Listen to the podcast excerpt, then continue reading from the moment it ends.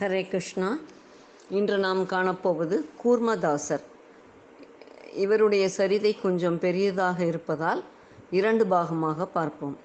முதல் பாகம். பாண்டுரங்க கஷேத்திரம். ஆகா பண்டரிநாதர் குடியிருக்கும் நாத பிரம்மஸ்தலம் நாமதேவர் துக்காராம் போன்றோர் அவதரித்த தலம். மானிடப் பிறவி எடுத்தவர்கள் ஆயுளில் ஒருமுறையாவது சந்திரபாகா நதியில் நீராடி ஒரு இரவாவது பண்டரிபுரத்தில் தங்க வேண்டும். பாண்டுரங்கன் அடியார்க்கு எழியான். நினைத்த மாத்திரத்தில் காட்சி தரும் நந்தபாலன். புண்டரீகனுக்கு ஒரு செங்கலின் மேல் காத்திருந்த கருணை வள்ளல். ஆடி கிருத்திகை மாதத்து மாதத்து ஏகாதசிகளுக்கு ஞானேஸ்வரர் நாமதேவர் போன்ற மகான்கள் அங்கே வந்து பஜனை செய்கின்றனர். அன்றைக்கு தரிசனம் செய்வது இருபத்தி நான்காவது ஏகாதசி பலன். பூர்வ ஜென்ம புண்ணியம் செய்தவர்களுக்கே அப்பாகியம் கிட்டும். புராணிகர் சொல்ல சொல்ல கூர்மதாசருக்கு பண்டரிபுரம் செல்ல வேண்டும் என்ற ஆசை உண்டாயிற்று. கதை முடிந்ததும் அருகில் இருந்தவர்களிடம் பண்டரிபுரம் எவ்வளவு தூரம்? என்று ஆவலுடன் கேட்டார். அவர்கள் கை கால் திடமான எங்களுக்கே பண்டரிபுரம் செல்வது கடினம். தவழ்ந்து கொண்டே நீ எந்த காலம் போய் சேருவாய்? தகுதிக்கு மீறி ஆசையை வளர்த்து கொண்டு அவதிப்படாதே என்று சொல்லிச் சென்றனர். இதற்கு பிறகு கூர்மதாசருக்கு ஆசை அதிகமானதே தவிர குறைந்தபாடு இல்லை.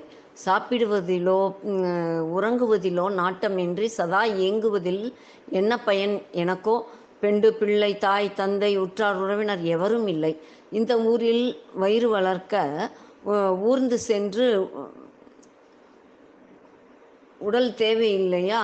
இதையே பண்டரிபுரம் நோக்கி சென்று அட இந்த வருஷம் முடியல என்றால் அடுத்த வருஷம் ஏகாதசி உற்சவத்திற்காவது போய் சேர மாட்டோமா அந்த முயற்சியில் உயிரே போனாலும் இந்த ஊனப்பிறவி ஒளிந்தேதென்று கவலைப்பட்டு உருக யார் இருக்கிறார்கள்? உடலில் ஊனம் இருக்கலாம். என் பக்தி ஊனப்பட்டதல்ல. நிச்சயம் இறைவன் கருணையால் பாண்டுரங்கன் தரிசனம் கிட்டும் என்ற நம்பிக்கை எனக்கு இருக்கிறது. என்று முடிவு செய்து கொண்டு பண்டரிபுரம் பயணத்தை தொடங்கிவிட்டார். பகல் நகர்ந்து உச்சி ஆயிற்று வழியில் கல்லும் முள்ளும் உடைய உடையை தாண்டி கொண்டு உடலை காயப்படுத்தின. வழியோ அடர் அடர்ந்த காடு. முதல் நாள் இரவு சாப்பிட்டது. பசி மயக்கம். வெயிலில் தவழ்ந்து வந்த களைப்பு. ஒரு சிறு ஆஞ்சநேயர் கோயிலை கண்டதும் அங்கு சென்று தூங்கினார். எழுந்து பார்க்கும்போது சூரிய அஸ்தமான நேரம் ஆகிவிட்டது. பண்டரிநாதா பூர்வ ஜென்ம வினையால் முடமாக பிறந்தேன்.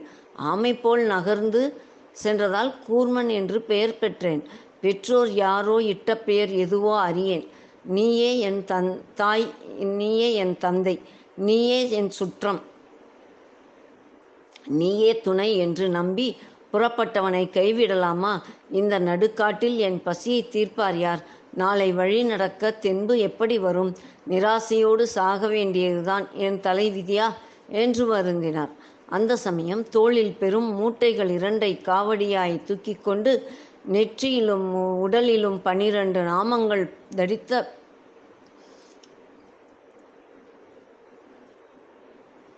பனிரெண்டு நாமங்கள் தடித்த பூநூல் கொட்டைப்பாக்களவு கடுக்கன் சரிந்த துந்தி துவைத்து பழுப்பேறிய வேஷ்டியுடன் ஒரு முதிய வைஷ்ணவர் வந்து கொண்டிருந்தார். அனுமார் கோயில் படியில் காவடியை இறக்கியவர் அப்பா நாராயணா ராமா என்று கூறியபடியே இடுப்பு தொண்டை அவிழ்த்து வழியும் வியர்வையை துடைத்து கொண்டார். திரும்ப கூர்மதாசரை பார்த்தார். அட மனித ரூபத்தை பார்ப்போமா? என்றாகிவிட்டது.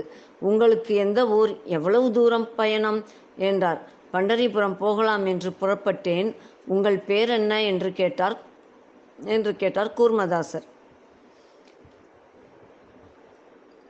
அந்தனர் மகிழ்ச்சியோடு பழம் நழுவி பாலில் விழுந்தது விழுந்தது. அதுவும் நழுவு நழுவி வாயில் விழுந்த மாதிரி ஆயிற்று. எல்லாம் அந்த பாண்டுரங்கன் கிருபை. என் பேர் விட்டல்நாதன். பண்டரிபுரத்தில் நான் ஒரு மளிகை வியாபாரி. பண்டரிபுரம் தான் போய்க் கொண்டிருக்கின்றேன். பேச்சு துணைக்கு நீர் கிடைத்தீர். ரொம்ப நாளாய் நானும் யாருக்காவது சேவை செய்யணும் என்று ஆசைப்பட்டு கொண்டிருந்தேன். நீங்கள் கவலைப்பட வேண்டாம். உங்களை நிதானமாக நான் அழைத்து போகின்றேன். அதிகாலை பயணம் செய்வோம். வெயில் வந்ததும் சமைத்து சாப்பிடலாம். சற்றே ஓய்வெடுத்துக்கொண்டு வெயில் இறங்கியதும் மீண்டும் பிரயாணத்தை தொடங்குவோம். இருட்டியதும் பஜனை சாப்பாடு தூக்கம் என்னிடம் வேண்டிய உணவுப் பொருட்கள் இருக்கிறது. எனக்கோ கொஞ்சமாய் சமைக்க வராது. என்ன சொல்கிறீர்? என்றார். கூர்மதாசர் மகிழ்ச்சியில் வாயடைத்து போனார். சொல்லப்போனால் நான் தான் உமக்கு நன்றி சொல்ல வேண்டும். அந்த பகவான் தான் உங்களை இங்கு அனுப்பியிருக்கிறார் என்று நன்றி கூறினார். பிறகு அந்தனர் சுட சுட சமையல் செய்ய இருவரும் ஆனந்தமாய் சாப்பிட்டு நிம்மதியாய் உறங்கினர். விடியற்காலை பயணத்தை தொடங்கினார். திட்டமிட்டபடி காரியங்கள் நடந்தன. கூர்மதாசர் உடம்பு வலிக்கிறதே ஓய்வெடுக்க சத் சத்திரம் சாவடி தென்படாதா என்று நினைக்க வேண்டியதுதான். நினைக்க வேண்டியதுதான் தாமதம். உடனே ஏதாவது கோயில் மண்டபம் சத்திரம் தென்பட்டுவிடும். குளிக்க வேண்டும் என்று நினைக்கும் போது அருவியோ சுனையோ தோன்றும். கூர்மதாசரின் ஆனந்தத்துக்கு எல்லையே இல்லை. பயணம் இத்தனை சுகமாக இருக்கும் என்று எண்ணவே இல்லை. இப்படியே நான்கு மாதங்கள் அந்தனிரன் உதவியோடு தாசர் ஊர்ந்து சென்று பண்டரிபுரத்துக்கு இரண்டு காத தூரத்திலுள்ள வகுலாபுரியை அடைந்தார். கார்த்திகை மாத தசமி. அந்தனர் தாசரிடம் நண்பரே ஏகாதசி என்று நான் பண்டரிபுரத்தில் க கடை திறக்க வேண்டும். ஏராளமான கூட்டம் வரும். இன்னும் இரண்டு காதம் தானே இருக்கிறது. அதோ வரும் பஜனை கோஷ்டியோடு வருகிறீரா? என்றார். தாசர் வருத்தத்தோடு உமக்கு எப்படி நன்றி சொல்வதென்றே தெரியவில்லை. இவ்வளவு நாள் எனக்காக தாமதித்து வந்ததே என் பாக்கியம். கரும்பு ருசியாக இருக்கிறதென்று வேரோடு பிடுங்கலாமா? உங்களைப் போல் நிதானமாகவும் அன்பும் அக்கறையும் கொண்டு யார் கூட்டி போவார்கள் என்றார். அதற்குள் பஜனை கோஷ்டி வரவே அருகே வரவே அந்தனர் அதன் தலைவரிடம் கூர்மதாசரை காட்டி இவர் என்னோடு வந்தவர் எனக்கு சீக்கிரமாக பண்டரிபுரம் போயாக வேண்டும். இவரையும் பத்திரமாக உங்களுடன் அழைத்து வாருங்கள் என்று சொல்லிச் சென்றார். நடப்பவர்களுக்கும் ஊர்பவருக்கும் சரிப்படுமா? அவர்கள் ஆடி பாடி குதித்து கொண்டே வெகு தூரம் போய்விடுவர். இவர் பின்னால் ஊர்ந்து கொண்டு இருப்பார். அப் இப்படியே கொஞ்ச நேரம் கழிந்தது. கோஷ்டியின் தலைவர் சீக்கிரம் வாருங்கள். அதிகாலை சூரியோதமாய சூரிய உதயமாவதற்குள் நாம் பண்டரிபுரத்தில் இருந்தாக வேண்டும் என்று அவசரப்படுத்தினார். தாசரோ வேகமாக ஊர்ந்ததில் சோர்ந்து போனார். தலைவரிடம் எனக்காக நீங்கள் நின்று நின்று போனால் நீங்களும் ஏகாதசிக்கு பண்டரிபுரம் போய் சேர முடியாது. நான் ஒரு வாரத்தில் பண்டரிபுரம் போய் சேர்ந்து அடுத்த ஏகாதசி வரை காத்திருக்க வேண்டியதுதான். நானும் எவ்வளவோ வேகமாகத்தான் ஊர்ந்து ஊர்கிறேன் எனக்காகவும் இறைவன் வேண்டிக் கொள் இறைவனை வேண்டிக் கொள்ளுங்கள். பகவான் அருள் இருந்தால் அன்றி நாளை தரிசனம் எனக்கு கிட்டாது என்று சொல்லி அனுப்பினார். பிறகு பாண் பாண்டுரங்கா பண்டரிநாதா ஜெய ஜெய விட்டல என்று உச்சரித்தபடியே ஊர்ந்து சென்றார். கார்த்திகை ஏகாதசி அதிகாலை.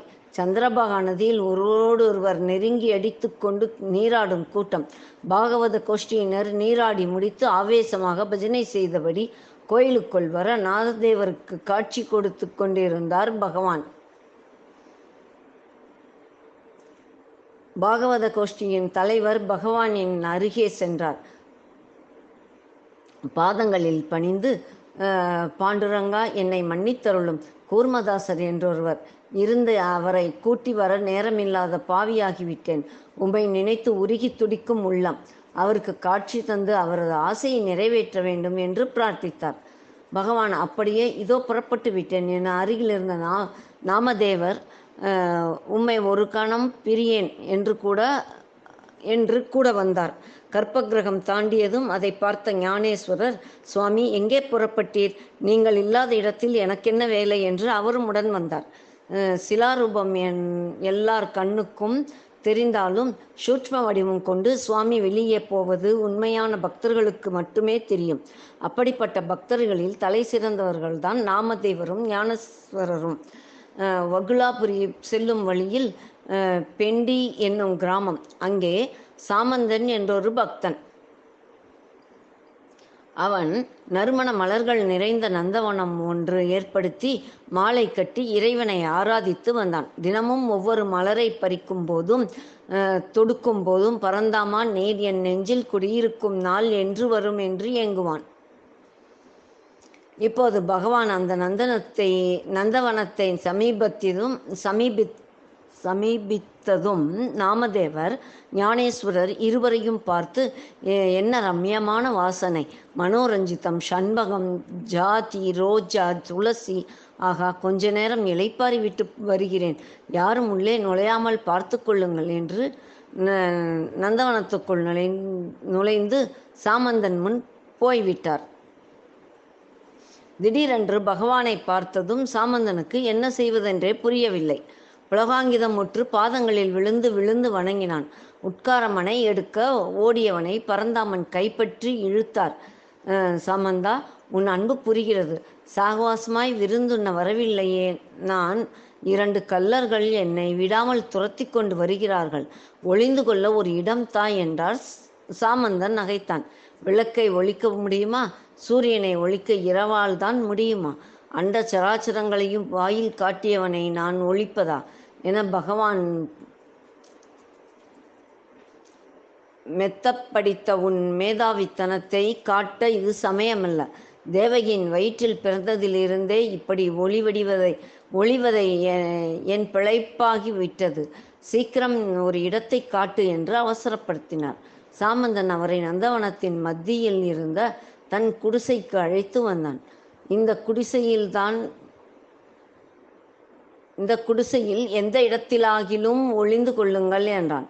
பரந்தாமன் சங்கு சக்கரம் மணமாலை கௌஸ்துபம் குழுங்க எல்லா ப பக்கங்களிலும் ஓடி பார்த்து வந்து உதட்டை பிதுக்கினார். சாமந்தா இங்கெல்லாம் சரியில்லை.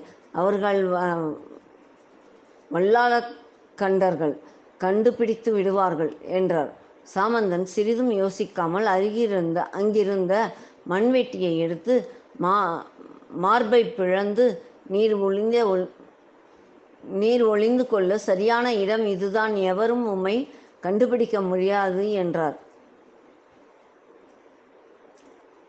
பரந்தாமனும் சிறிய உருவமாகி அவன் நெஞ்சில் அமர்ந்து கொண்டு அமர்ந்து கொண்டார். துணியால் நெஞ்சை போர்த்து கொண்டான் சாமந்தன்.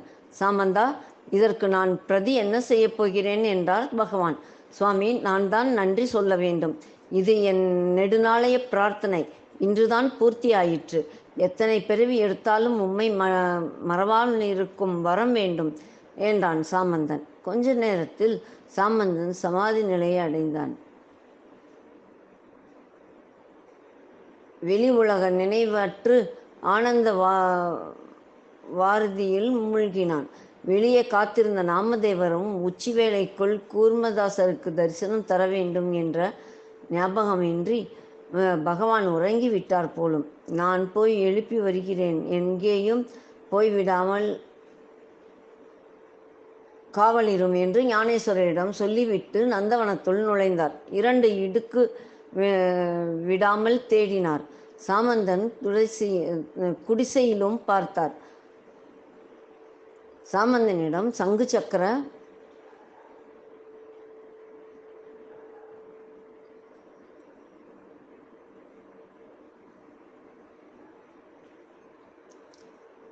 மீதியை நாளை காண்போம்.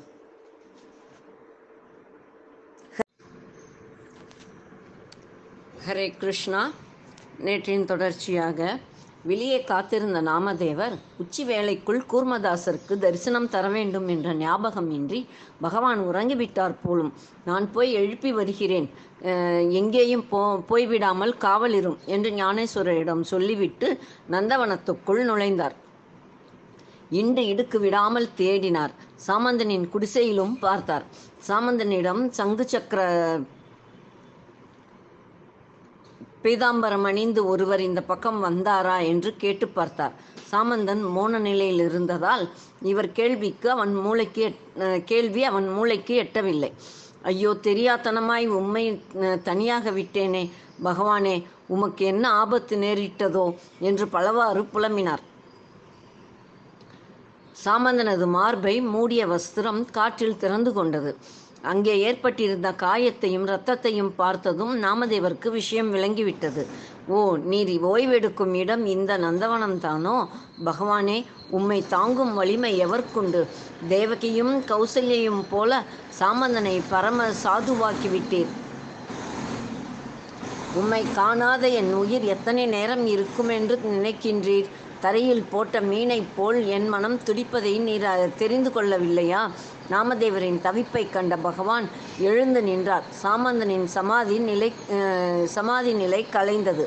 சாமந்தா என் மனதை திருடிக்கொண்ட முதல் கள்வன் இந்த நாமதேவன். இனிமேலும் இவனை கதற விடுவது முறையல்ல. உன் இருதய கதவை திறந்து என்னை வெளியே போக விடு என்றார் பரந்தாமன். ஆஞ்சநேயர் நெஞ்சை பிளந்து காண்பித்தது போல் சாமந்தன் வெட்டிய இடத்தை இரு கைகளாலும் விளக்க பகவான் வெளியே குதித்தார். நாமதேவர் அவரை கட்டி பிடித்து கொண்டு புலம்பி அழ பகவான் நான் தான் வந்துவிட்டேனே அழாதே சாமந்தனின் பெருமையை உலகுக்கு அனர்த்தவே உணர்த்தவே அவன் மனப்பீடத்தில் ஒரு முகூர்த்த காலம் உறைந்தேன் என்று கூறி தன் பீதாம்பரத்தால் அவரின் கண்ணீரை துடைத்து சமாதானம் செய்தார். சாமந்தனது காயத்தையும் ஆற்றி அவனையும் ஆசீர்வதித்து இருவருடனும் நந்தவனத்துக்கு வெளியே வந்தார். ஞானதேவர் பகவானை கண்டதும் ஓய்வெடுக்கிறேன் என்று போனவர் இவ்வளவு நேரமாக்கி விட்டீர்களே நாமதேவரும் உன்னை காவல் வைத்துவிட்டு என்னை காவல் வைத்துவிட்டு போய்விட்டார். இது யார்? உள்ளே என்ன நடந்தது? நான் தனியாய் இங்கே எத்தனை தவித்து போய்விட்டேன் தெரியுமா? என உள்ளே நடந்தவற்றை விஸ்தாரமாய் கூறிய பண்டரிநாதன் மூவரோடும் கூர்மதாசரை காணச் சென்றார். வலது காலும் தொடையும் துடித்தது. நகர்ந்து வ- வந்ததால் ஏற்பட்ட பலகீனம் என்று நினைத்தேன். இப்போது வலது கண் துடிக்கிறது. என்ன நன்மை நேரப்போகிறது பகவானை தரிசிப்பதைக் காட்டிலும் ஆனந்தம் வேறெதில் உண்டு. ஏகாதசி உச்சி வேலையாகப் போகிறது. எல்லோரும் உபவாசம் இருந்து பலகாரம் சாப்பிடும் வேளையில் நான் பண்டரிபுரத்துக்கு இரண்டு காதம் பின்னால் இருக்கின்றேன். என- எனக்காவது தரிசனம் கிடைப்பதா எனக்காவது தரிசனம் கிடைப்பதாவது பகற்கனவு. யாரோ ஒருவர் பூஜை செய்து துளசியை தந்து விட்டு போனார். இந்த நற்சகுனங்கள் எதை அறிவுறுத்துகின்றன? சிந்தனை குழம்ப குழப்பத்தோடு நகர்ந்து கொண்டிருந்தார் கூர்மதாசர். பகவான் அந்தனர் வடிவில் அவரை நெருங்கி நான் ஏகாதசி உபவாசத்திற்கு ரொட்டி சுட்டிருக்கின்றேன் இருவரும் சாப்பிடலாமா? என்று கேட்டார். தாசர் அவரை ஏற இறங்க பார்த்துவிட்டு உமது கரிசனத்துக்கு மொத்த வந்தனம். பண்டரிநாதனை தரிசிக்காமல் தண்ணீரும் அருந்துவதில்லை என்று எனக்குள் ஒரு விரதம் என்றபடி ஊர்ந்தார். அவரை பின்தொடர்ந்து விட்டலன் பண்டரிபுரத்திற்கு இன்னும் இரண்டு காதம் இருக்கிறது. இந்த வேகத்தில் போனால் நீர் போய் சேர ஒரு வாரம் ஆகும். பட்டினி கிடந்தால் நகர முடியுமா என கூர்ம என கூர்மதாசர். ஊரில் இருந்து புறப்பட்ட போது பண்டரிபுரத்தை எப்படி அடையப் போகிறேன் என்று பிரமிப்பாக இருந்தது. அந்தன ரூபத்தில் வந்த வழிகாட்டியே பெருமாள் மேற்கொண்டும் அனுகிரகம் செய்வார். அந்தன ரூபத்தில் வந்து வழிகாட்டிய பெருமாள் மேற்கொண்டும் அனுக்கிரகம் செய்வார். தோல்வியுற்று ஆவி போனாலும் கூட முயற்சி செய்தோம் என்ற நிம்மதியோடு சாவேன். என்றபடி ஊர்ந்தார். மறுநிமிடம் பகவான் சங்கு சக்கர வனமாலை கௌஸ்துபம் இவற்றோடு பீதாம்பரதாரியாய் காட்சி தந்தார். கூர்மதாசர் மெய்மறந்து அவர் பாதங்களில் சரிந்து விம்மினார் துதித்தார். பகவான் நாமதேவர் ஞான தேவர் சாமந்தன் இவர்களை அறிமுகப்படுத்த தாசர் பகவானே உமது கருணை அற்புதமானது. எனக்காக பாகவதர்களுடன் பண்டரிபுரம் விட்டு கால் கடுக்க நடந்து வந்தீரே என்று பகவானின் பாதங்களை பிடித்துவிட பகவான் தாசரை வாரி அணைத்து விழிநீர் துடைத்து தாசா உன் முக உன் முன் வினையா உன் முன் வினையால் மூடமாக பிறந்தாய். நீ கோரும் வரத்தை கேள் என்றார். தாசர் உம்மை தரிசித்த பின் வேறென்ன வேண்டும்? ஆயினும் ஒன்று கேட்கின்றேன். என்னைப் போல் முடவர்கள் குருடர்கள் ஊனமுற்றோர்கள் வயோதிகர்கள் இதுவரை இதுவரை வந்து விட்டு பண்டரிபுரம் போக முடியாமல் போனால் என்னைப் போல தவிக்கக்கூடாது அதனால் இங்கேயே நீ கோயில் கொள்ள வேண்டும் என்று வேண்ட பரந்தாமன் அன்பா உன் விருப்பப்படியே நடக்கும். அது மட்டுமல்ல நீ ஆடி ஆடி கிருத்திகை மாத ஏகாதசிகளுக்கு என்னை தரிசிக்க வேண்டும் என்று ஆசைப்பட்டாய். அந்த நாட்களில் பண்டரிபுரம் வருபவர்கள் இங்கேயும் வந்து தரிசனம் செய்தாலே யாத்திர பலன் பூர்த்தியாகும் என்று வரமளித்து அடுத்த கணமே சிலாரூபமாகி விட்டார். நாமதேவரும் ஞானதேவர் சாமந்தன் மூவரும் குருமதாசருடைய தங்கி மறுநாள் பாரனை முடித்து அவரவர் இருப்பிடம் திரும்பினர். மன்னன் காதுக்கு இச்செய்தி எட்டவும் கூர்மதாசருக்கு ஒரு வீடும் மற்ற வசதிகளும் செய்து தந்தான். ஸ்ரீமன் நாராயணனுக்கு அங்கேயே ஒரு கோயில் கட்டி ஆராதனைக்குரிய எல்லா ஏற்பாடுகளும் செய்தான். கூர்மதாசர் தன் இறுதி காலம் வரை வகுலாபுரியிலேயே தங்கி பகவானுக்கு தொண்டு செய்து பக்தியை பரப்பி வந்தார். இன்றும் ஆடி கிருத்திகை ஏகாதசி உற்சவத்திற்கு பண்டரிபுரம் செல்லும் யாத்ரீகர்கள் போகும்போதே போகும்போதோ வரும்போதோ வகுலாபுரி பகவானை தரிசிக்காமல் செல்வதில்லை. அடுத்ததாக ஸ்ரீ கோபாலதாசர். அதை நாளை காண்போம். ஹரே கிருஷ்ணா.